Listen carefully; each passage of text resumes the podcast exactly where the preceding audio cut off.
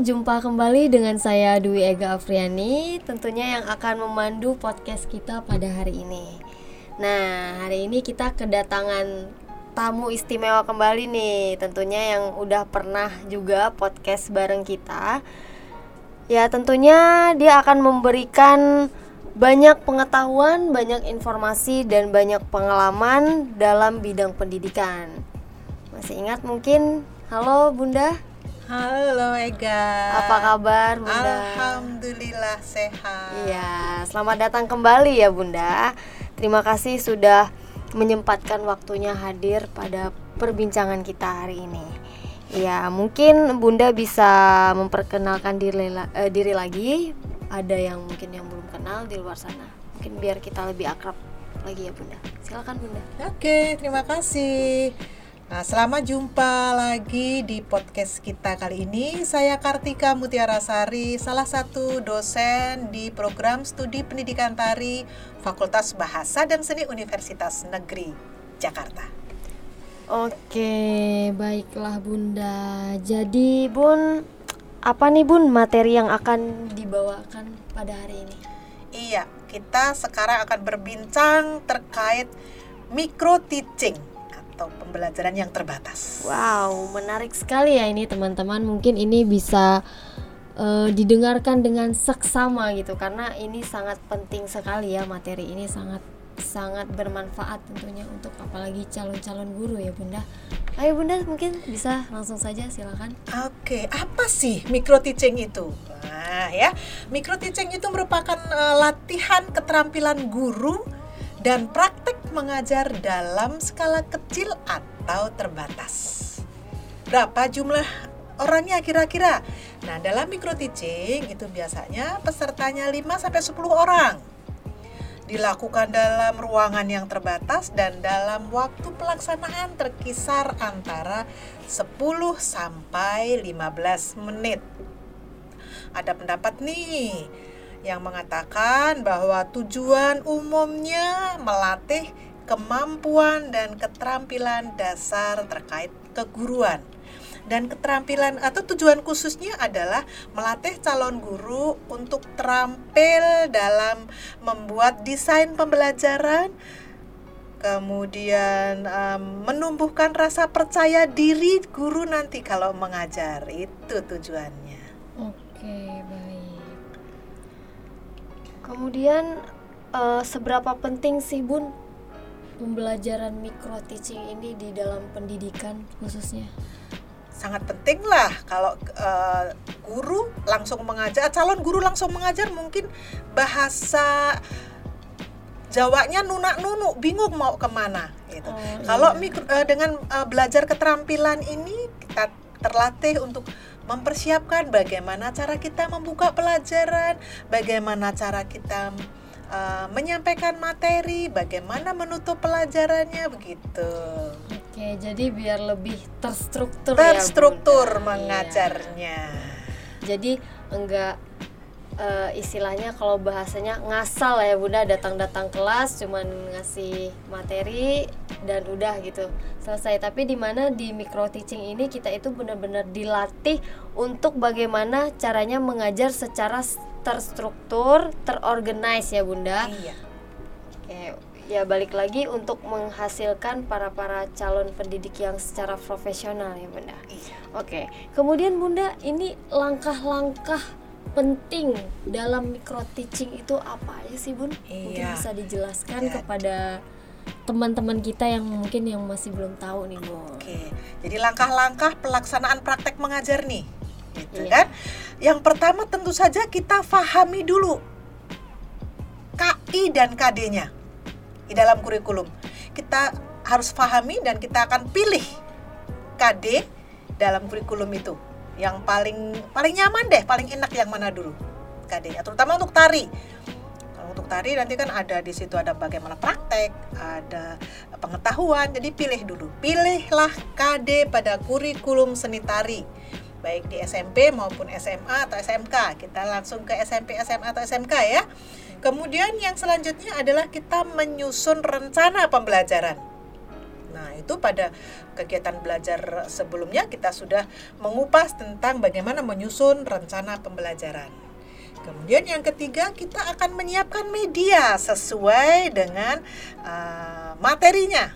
Jadi tidak semua media itu akan sesuai. Kita akan pilih media yang sesuai dengan KD atau uh, materi pembelajarannya. Yang keempat, diskusikan dulu bersama dosen pembimbing atau teman sejawat. Gimana ya materinya? Ini cocok nggak ya? Kalau membuka begini membuka pelajaran dengan uh, siasat ini cocok nggak ya? Iya, kita lakukan diskusi dulu dengan dosen pembimbing atau teman sejawat. Gitu. selanjutnya praktekkan bersama teman-teman tadi selama 10 sampai 15 menit. Jangan lupa ingatkan kepada teman-temannya untuk merekam latihan mengajar Anda. Untuk apa kita rekam? Karena untuk nanti kita lakukan evaluasi mereview kembali mereview ya, kembali ya, hasil ya. latihan mikro teaching ya, kita. Ya. Itulah kita ya, kalau jadi, mau melaksanakan mikro teaching. Ya, jadi bisa uh, melihat nih kira-kira kekurangannya apa nih yang harus diperbaiki. Benar ya, Bunda ya? Iya. Ya, jadi uh, memang langkah-langkah yang disebutkan tadi memang semuanya sangat penting karena ketika memang satu stepnya tidak dijalankan maka micro teaching tersebut tidak akan sempurna benar ya bun? Betul. Oke, okay. mungkin bunda uh, bisa ngasih contoh kali ya langsung ngasih contoh uh, mengenai contoh-contoh KD-nya itu seperti apa isinya gitu uh, terkhususnya dalam bidang seni tari bun. Oke, di bidang seni tari contohnya kita akan mencoba mengajar di kelas uh, eh, 12 nih ya. Oke, kelas Oke, 12. Kelas 12 SMA misalnya. ya. SMA, SMA kelas 3. Ya, SMA.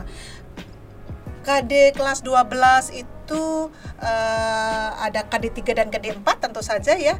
Ada mengevaluasi konsep dan teknik serta prosedur dalam berkarya tari, mengkreasi karya tari, macam-macam ya. Ada masing-masing KD ada empat.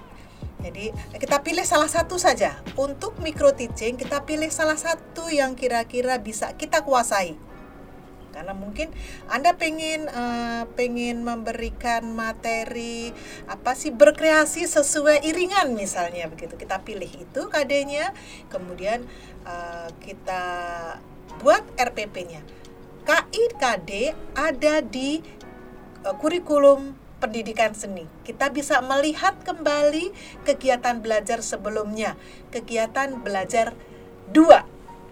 Silahkan Anda lihat kegiatan belajar dua, di situ ada kurikulum, di situ ada KD, KI dan KD untuk mata pelajaran seni budaya khususnya tari. Itu. Oke, baik.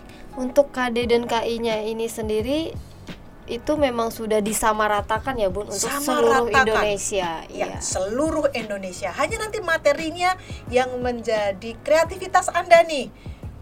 Uh, kalau di daerah terpencil kira-kira di ya. daerah mana ya yang daerah terpencil itu Anambas wah iya, di. Anambas yang anak-anaknya itu mungkin lebih lebih suka lebih kenal dengan kesenian kesenian dari Melayu, Melayu benar, nah benar. kita materinya yang disesuaikan dengan anak di sana. Oke. Okay. Misalnya contohnya kita di KD hmm, KD 42 di SMA kelas 12. Iya. Itu berkreasi karya tari sesuai dengan iringan. Nah, kita pakai dengan sesuai dengan uh, budaya masyarakatnya. Iya Contohnya misalnya iringannya lagu Lancang Kuning ah, gitu ya, gitu, Bu. Lancang Kuning. Oke, lagu misalnya lagu apa ya? Lagu Siti Nurhaliza kali, Siti Nurhaliza lagu Cindai. Cindai gitu ya, Bunda. Oke. Berarti memang disesuaikan sefleksibel itu ya, Bunda di uh, disusun atau direncanakannya. Oke, mungkin uh, dari Bunda terakhir ada kesan dan pesan okay. untuk kita sebagai pendidik Bunda pesannya saja pesannya yeah. untuk uh, selalu melakukan latihan selalu menjalankan latihan terutama untuk micro teaching. Kalau bisa berbagai KD kita lakukan. Oh, KD ini seperti ini, KD yang ini seperti ini. Selalu latihan dan latihan dalam praktek mengajar terutama untuk micro teaching yang hanya dalam waktu yang 10 menit tadi. Itu aja. Oke. Baik Bunda, terima kasih ya Bunda Sama-sama. sudah memberikan informasi, terima kasih sudah berbagi pengalaman, wawasan, pengetahuan tentunya ya sangat bermanfaat apalagi untuk kalangan mahasiswa yang memang mungkin untuk dalam bidang pendidikan mengampu mata kuliah micro teaching. Oke, semoga Bunda sehat selalu. Amin. Semoga kita bisa berjumpa kembali untuk berbincang-bincang lebih lanjut terkait dunia pendidikan. Oke, Bunda, terima kasih banyak. Saya Dwi Ega Afriani pamit undur diri. See you.